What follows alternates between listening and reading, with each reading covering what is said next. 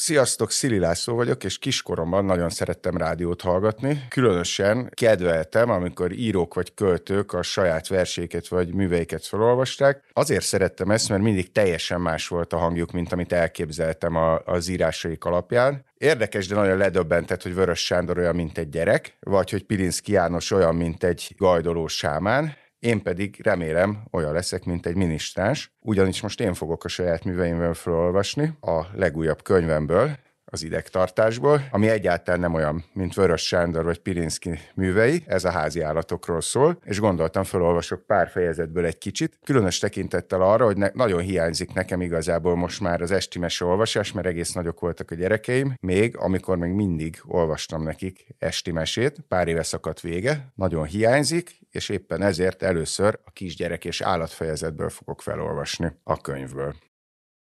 Kisgyerek és állat. A mesterséges intelligencia fejlesztők legnagyobb dilemmái erkölcsi jellegűek. Kifelé ráncsa a kormányt a szorult helyzetbe került önvezető autót irányító számítógép. A járókeretes néni? A csecsemő?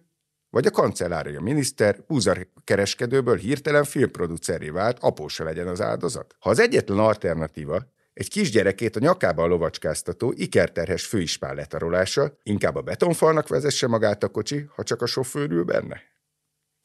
Kegyetlen, tényleg nem embernek való dilemmák. Olyanok, hogy bármi legyen a döntés, valaki bele fog halni. Pont, mint a kisgyereküknek állatot választó szülők esetében. Ebből a szempontból úgy 8-10 éves korig tekintem őket kisgyereknek, abszolút önkényes és áltudományos alapon. Attól kisgyerekek, hogy önállóan még képtelenek bármilyen állat ellátására. Kezük közé kerülő, nem ember származású családtagokra nézve viszont még akkor is minden pillanatban közvetlen életveszélyt jelentenek, ha egyébként szeretik az állatokat. Mindenkinél máskor jön el a pillanat, amikor szerencsésen elpárlog a kiskori szadizmus és megbízhatatlanság, és az ilyesmire fogékony gyerek képessé válik egy óriás csiga vagy aranyhalszintű állathaver önálló gondozására. Azt lényegében mindenki axiómaként fogadja el, hogy nem vagy igazán gondos szülő, ha legalább egy állatot nem ítélsz a gyereket keze általi kínhalára. Vagyis az első adandó alkalommal nem veszel állatot a gyerekednek. A közkeletű elmélet szerint a kisgyerek a kisállat gondozása közben megtanul felelősséget vállalni és gondoskodni egy másik lényről, ami későbbi életében mindenféle előnyökkel jár majd. A valóság azért inkább az, hogy a kisállat tanulja meg egy életre, hogy osztályrészünk a szenvedés, és örüljünk, amíg lyuk van a kloákánkon. Ennek a fényében nem is annyira véletlen, hogy a hasonló témákról szóló Iskola a határon egyik főszereplőjét Medve Gábornak hívják. Bár a medve lenne kb. Az egyetlen házi kedvenc, akiben még a legenszáltam kisgyerek sem lenne képes kárt tenni. A milyen állatot vegyek a gyereknek szónoki kérdésére, ezért bizonyos értelemben az lenne a helyes válasz, hogy semmiet. De ez igazából a probléma túlzott leegyszerűsítése lenne.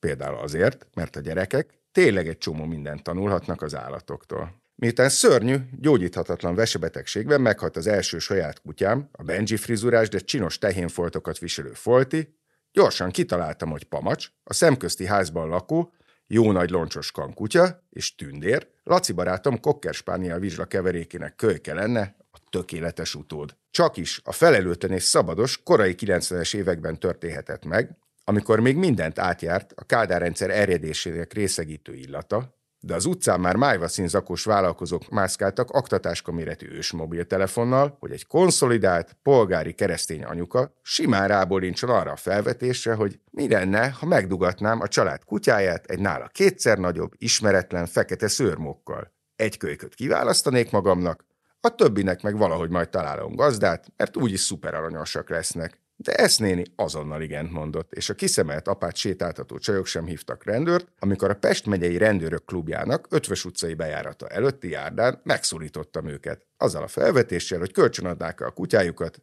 egy gyors nemzés erejéig. Sőt, annyira érdekelt őket a téma, hogy az egyikük velem is jött az első bevetésre. Egyikünk sem látott még soha ilyesmit. Én annyival jártam előrébb, hogy már hallottam harangozni arról, hogy a kutyák szex közben állítólag összeragadnak, de egykori minisztránsként nem igazán tudtam, hogy ezt hogy kéne elképzelni. 2 napra kértem kölcsön a reménybeli anyát, és Pamacs gazdáival azt találtuk ki, hogy a biztos fogadás érdekében ez idő alatt 2-szer is összehozzuk őket. Na de hol? Angyali ártatlanságunkban a Városligetet választottuk első helyszínnek egy szép tavaszi hétköznap délután. A sétálók sűrű tömegét meglátva elkapott minket némi bizonytalanság, de gyorsan felderültünk, mert a Vajdahunyad vára mögötti részen kiszúrtunk egy közvízeljde méretű kis téglaépítményt.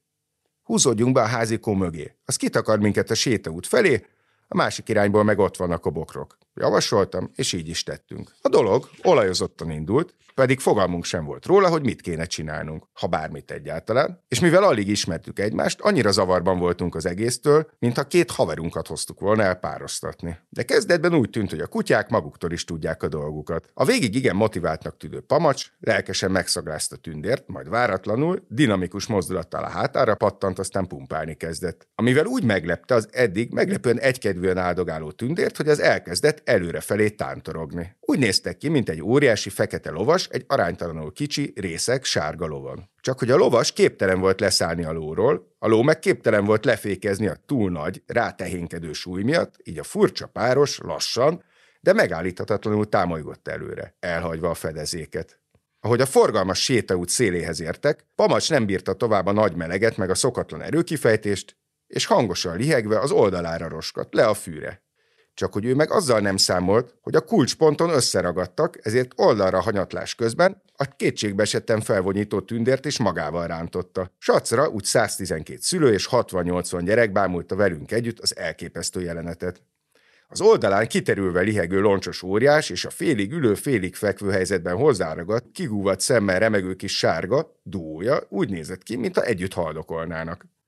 Vagy éppen egy olyan kétszemélyes pornóbalettet adnának elő, amit a haldokló gladiátor közismert szobra, illetve annak tovább gondolása ihletett. Addig életemben szinte betegesen féltem attól, hogy nehogy a figyelem középpontjába kerüljek. Még a Szent Lecke templomi felolvasásakor is minden alkalommal az ájulás kerülgetett. Hát most kaptam egy jó adag ellenmérget, különös tekintettel arra, hogy a két átkozott, még egy egész napnak tűnő fél órán át üzekedett a liget legforgalmasabb sétaútja mellett. A sokkoló élmény hatására sokkal óvatosabban választottam ki a következő helyszínt. Két szempont volt, legyen közel, és garantáltan senki se járjon arra. Ezt az oktogon közelében lakva elvileg nem volt könnyű kisakkozni, de kiváló helyismeretemnek köszönhetően gyorsan kitaláltam a tökéletes megoldást. A fasori református templom kertjét. Tőlem szokatlan precizitással azt is ellenőriztem, hogy a fasorról nyíró kertkapus nincs zárva, hogy másnap sötétedés után szinte viháncolva érkezzünk meg a kutyákkal a helyszínre. Mi baj lehet ilyen tökéletes előkészítés után? Ráadásul úgy éreztük, hogy a tegnapinál bizarrabb látvánnyal alig ha kell szembesülnünk. Látni eleve alig láttunk valamit, annyira szurok sötét volt. A szex ehhez képest egészen máshogy indult, mint az előző nap. Pamacs ugyanolyan lendülettel pattant ugyan Tündér hátára, de a nőstény most már nem lette meg a dolog, és simán állva maradt. A sokkoló meglepetés nem sokkal később a lendületesen dugattyúzó szakasz után ért minket. Pamacs ugyanis még akció közben, a nem véletlenül kutyának nevezett pozícióban voltak éppen, fogta magát és az egyik hátsó támaszkodó lábát átvetette Tündér fara fölött, miközben 180 fokot fordult a kiinduló pozíciójához képest. Kb. Mint egy kicsit spicces bringás, akkora láblendítéssel szállna le a férfi bicikliéről, hogy menetiránynak háttal érne földet. Itt is nagyjából ez történt. A két összeragadt kutya egymásnak háttal, de szorosan összekapcsolódva találta magát. Egyikük fej az egyik, a másikuké a másik irányba nézett, még a miénknél is kigúvattabb tekintettel. Isten, vagy a sekresés keze ebben a pillanatban kapcsolta fel azt a jókora köztéri lámpát, ami alatt végigálltunk, de nem vettük észre a korom sötétben. Csak úgy, mint ezt a legalább 2 tucatnyi református hittanas kisgyereket, akik, mint kiderült, velünk együtt bámulták a kétfejű, 8 lábú, sárga-fekete csodakutyát, akit a pont felette bekapcsolt lámpa úgy világított meg, mintha a Nemzeti Színház nagy színpadán állt volna. A kutyákat kivéve minden jelölővön az látszott, hogy amit most látnak, azt soha nem fogják elfelejteni. Mit csinálnak a kutyusok? Kérdezte meg egyszer csak a legbátrabb kisfiú cérnevékony hangon. Válaszoltam a marabunász kiáltását hallatva, de éreztem, hogy a kisfiú ennyivel nem fogja beérni. Szaporodnak, válaszoltam neki a tőlem telhető legnagyobb őszinteséggel. Úgy értem, így készül a kiskutya. A kisfiú tekintetéből plasztikusabban ki lehetett olvasni a választ, mint ha kimondta volna, hogy hogy vagy képes ekkora marhasággal letetni. Aztán a megszeppent hittanosok egyetlen szó nélkül felháborodottan vonultak be a sekrestjébe.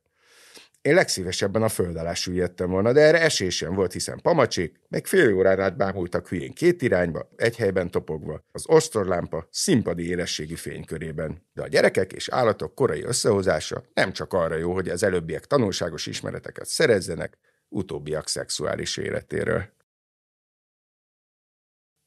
A könyvemben a sztorizás mellett igyekeztem módjával, de azért igyekeztem valamennyire praktikus vagy hasznos információkat adni, hiszen például gyerekek, fiatalok is olvashatják, akik hozzám hasonlóan, amikor ilyen könyveket olvasnak, megpróbálnak tippeket meríteni magukra állatokra vagy állattartási módszerekre, de van egy olyan táplálékállat, amelyik nagyon sokféle házi állatnak a legfontosabb eledele, amelyikkel, ahogyha az ember hüllőt, kétéltűt, de akár bizonyos fajta madarakat szerez be, akkor is mindenképp találkoznia kell, és együtt kell élnie, ez a tücsök. Úgyhogy most felolvasnék egy praktikusnak tekinthető részt talán a könyvből, ami a tücsöktenyésztés szépségeiről szól. Tehát a tücsöktenyésztés szépségei. Egy rakás olyan csodálatos és ufószerű állat akad, akinek a fő tápláléka az élő tücsök, amiből vagy minden egyes etetés előtt vásárolsz egy kis adagot, vagy annyi elődöthöz hasonlóan te is belesodródsz az otthoni tücsökfarmerkedésbe. A házi tücsöktartás szépségeiről mindent elmond ez a bíztató idézet egy szakcikkből. Alomra sincs igazán szükségük a tücsköknek, pár hét alatt termelődik magától, a levedlet kitimpáncilokból és bélsárból. Kényszerű tücsöktartóként 3 alapvető lehetőséged van. 1. Nem teketóriázol sokat, és berakod őket valami otthonheverő, készen talált, jól zárható műanyag vagy kartondobozba. Gyors, tiszta, eredményes módszer. A tücskéd ugyanis pár nap alatt befüllednek és megdöglenek, pont azelőtt, hogy megháborodnál az éjszakai ciripeléstől. 2. lehetőség. Nekiállsz, és még mindig otthon talált alapanyagokból dolgozva összedobsz egy olyan kézműves tücsökvárat, ami kellőképpen szellőzik. Ez azért fontos, hogy ne csak a dobozban, hanem a méteres körzetében is átható tücsökszak terjengjen, és közben patent módon zárható is. Ez elvileg nem lehetetlen, de biztos, ami biztos, vezess naplót a tervezés fázisától kezdve, hát ha el tudod jó pénzért passzolni egy igazi balfácánokról szóló vígjátékhoz. Én egyszer régen, még általános iskolás koromban megpróbáltam a barkács módszert. Fogtam egy kartonpapír cipős dobozt. Snitzer és vonalzó segítségével vágtam egy féltenyérnyi lyukat az egyik oldalára, egy másik féltenyérnyit a fedelére, és egy valamivel kisebbet a tenyeremre. Letöröltem a vért a kartonról, kerestem egy sebb tapaszt, majd a mamám textilis dobozában talált szúnyoghálószerű tüllanyagból kivágtam 2, a korábban kis sniccerezett lyukaknál valamivel nagyobb téglalapot. A 2 tűlt a megfelelő helyre ragasztottam, a doboz aljára a szakirodalom ajánlásainak megfelelően papír tojástartót helyeztem, majd betelepítettem egy kis adag tücsköt és lefeküdtem. Álmomban kacagányos paraszt voltam a tatárjárás idején, és a Tisza mocsaras árterében rejtőzködtem. Mi van ebédre? Kérdeztem álmomban, mire a sanci haverom, aki velem együtt bujdokolt, azt mondta, hogy kenyér. Ahogy beleharaptam, éreztem, hogy mentem megfulladok. Miből van ez? Kérdeztem Sancitől. Tölgyfa kérek, felelt a Sanci büszkén. Egy csomót kellett gyalogolnom miatta, de már rohadtul untam a fűszfát. Megnyugodva nyeltem le a falatot, de az megakadt a torkomon. Jól megőröltette ezt? Suttogtam egy kínai némakacsa hangján. Hogy a tökönbe őrültem volna, szerinted hoztam magammal 2 malomkövet? Kérdezett vissza Sanci, mire fuldokolva felébredtem. Szerencse, hogy ekkor még hosszú-hosszú évekre voltam az alkalmi vagy stabil szexpartnerekkel történő együttalvástól, mert bárki lett volna is az, biztosan nagyon megijesztette volna, ahogy hörögve, fuldokolva felülök az ágyban, majd a tükörpaplanra köpök egy nyálas, élő tücsköt. Az átkozottak egyszerűen átrágták magukat a tűlön. De rajtam persze nem fogtak ki. Másnap szerváltam egy új cipős dobozt, egy közeli épületbontáson pedig szarréztam némi szúnyoghálót, a való életbeli Sancitól pedig kölcsönkértem az apukája pillanatragasztóját, ami akkoriban menőbb dolognak számított a 2 kazettás gyorsmásolós Magnónál is.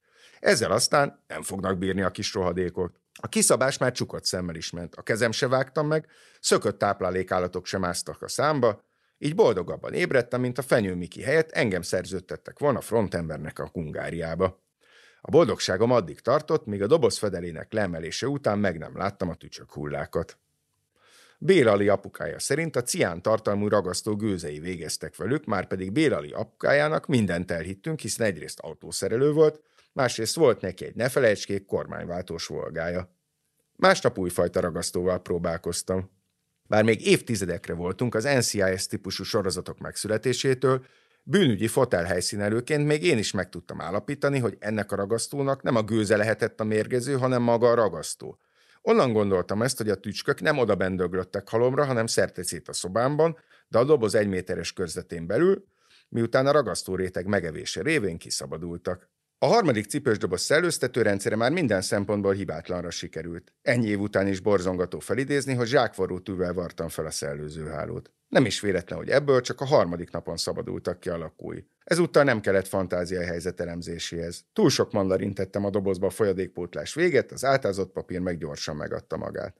Mivel ekkoriban még időmilliómos voltam, hasonlóan egyébként a végét járó Kádár Magyarország összes lakójához, plusz a Peca révén egy rakás jó dunaparti rovaros pályát ismertem, ezek után könnyű szívvel mondtam le az otthoni tücsöktartásról, és álltam át arra, hogy naponta fogjam meg a szükséges táplálékállatokat. De a mai kor emberei közül ezt már kevesen engedhetik meg maguknak. Nekik marad az otthoni tücsközés. Ott tartottunk, hogy a kortárs állattartónak ehhez három lehetősége van tücsökfronton. Az első az otthon talált, mondhatni ready-made dobozok használata, a második a kézműves tücsökistállóépítés, a harmadik pedig egy ecérre gyártott táplálékrovartartó doboz megvásárlása. Ebből alapvetően kétfajta létezik. Műanyag, illetve üvegterráriumra hajazó, aminek a teteje szellőző hálóból készült. Te is érzed ugye, hogy ezzel még nincs vége. A tücskök is élnek valamiből, így vagy veszel nekik spécitápot, vagy száraz kutya, macska, csirke, vagy pulyka eledelből, és mindenféle zöldség és gyümölcsfélékből szecskázott csalamádéval eteted őket. Mármint általában, hogy hetente egyszer valami állati fehérjével, túró, főthús, akármi hasonló ledd meg őket. De elég hamar rá fogsz jönni, hogyha már ennyit szarozol a zsákmányállatokkal, akkor már miért ne tenyészd is őket. Az eddig megismert tücsökmotel és a tücsöktenyészet között árnyalatnyi a különbség. Utóbbihoz már csak egy melegítő lámpát vagy egy talajfűtőt kell installálnod, hogy a tücsöknál jájad az ideális 28 fokos hőmérsékleten legyen mindig, illetve olyan petéző dobozokat belehelyezni, amikbe sütőben kisütött sóder és tőzeg nedvesített keverékét lapátoltad. Az magától értetődik, hogy akkor már érdemes beszerezni még egy keltető terráriumot is, ahová átrakod a petékkel teli dobozokat. És ezzel még csak a fő tápláléknak számító tücsök kérdését tárgyaltuk ki úgy, ahogy. De fokozhatod a téboly csótány vagy lisztbogár tenyészettel, illetve viaszmoly lárva istáló építésével is. Az akváriumban lakó állatok etetése sokkal egyszerűbb szokott lenni, kivéve a lárvákkal és ízeltlábúakkal teli pocsolya akváriumokat. De azoknál éppen a zsákmányállatok saját kezű levadászása a lényeg.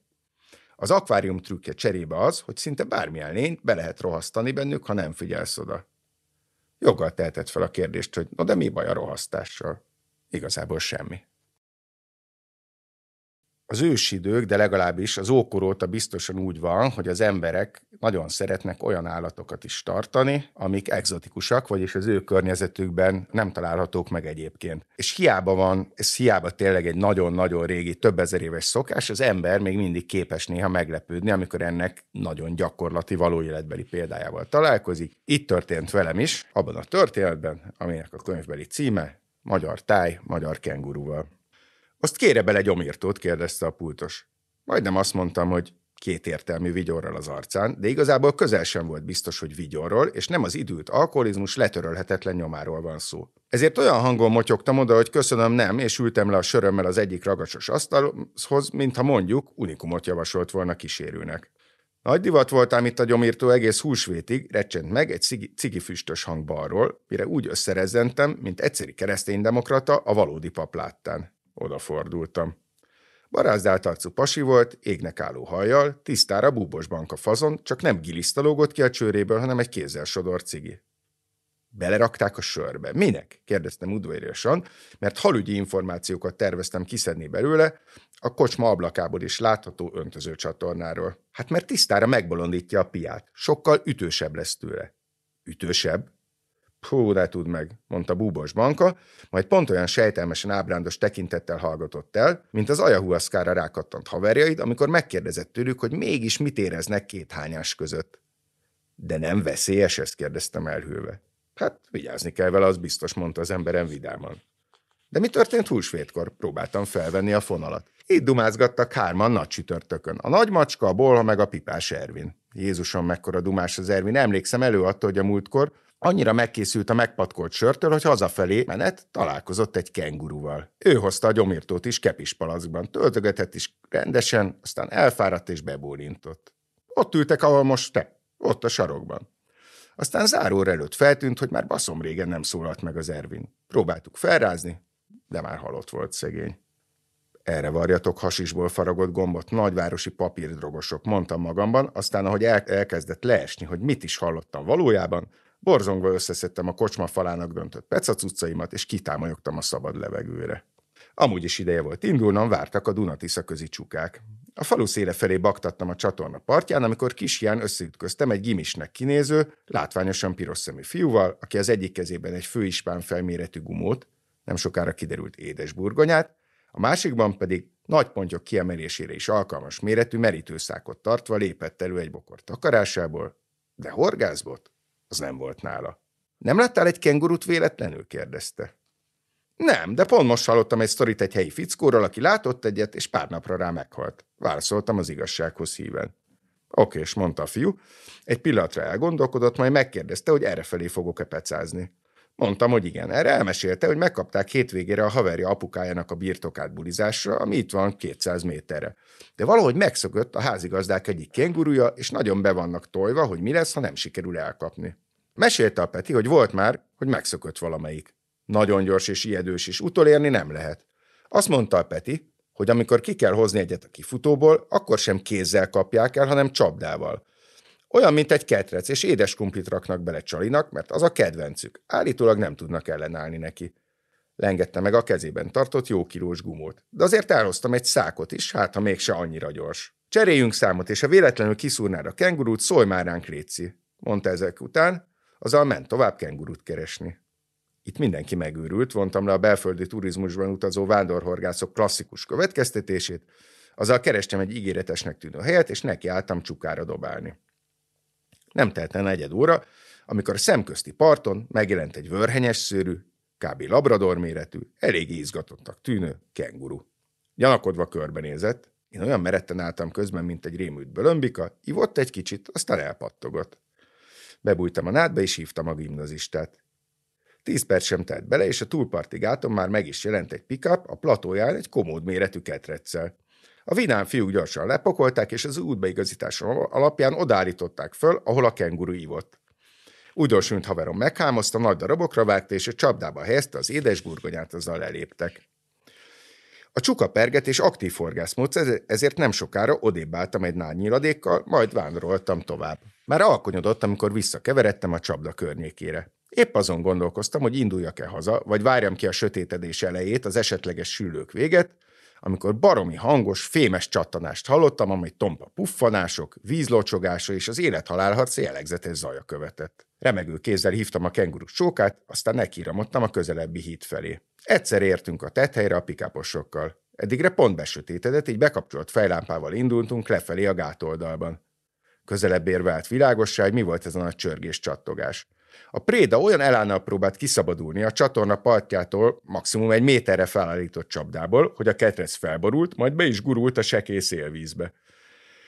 A torkunkban dobogó szívvel, de vidáman léptünk oda. A gimisek végképp alig bírtak magukkal, előre azon röhögve, hogy milyen vicces látvány lesz a vízes kenguru. Az nem kifejezés, hogy mind lefagytunk. A csapdában ugyanis kenguru helyett egy ismerős. Az iszappal és hinárszálakkal borított, búgos bambakkal kocorgott. Ahogy felismert, egy pillanatra felderült az arca, és annyit mondott. Marhára megéheztem, és azt hittem, hogy sütőtök, mintha ezzel bármit is megmagyarázott volna.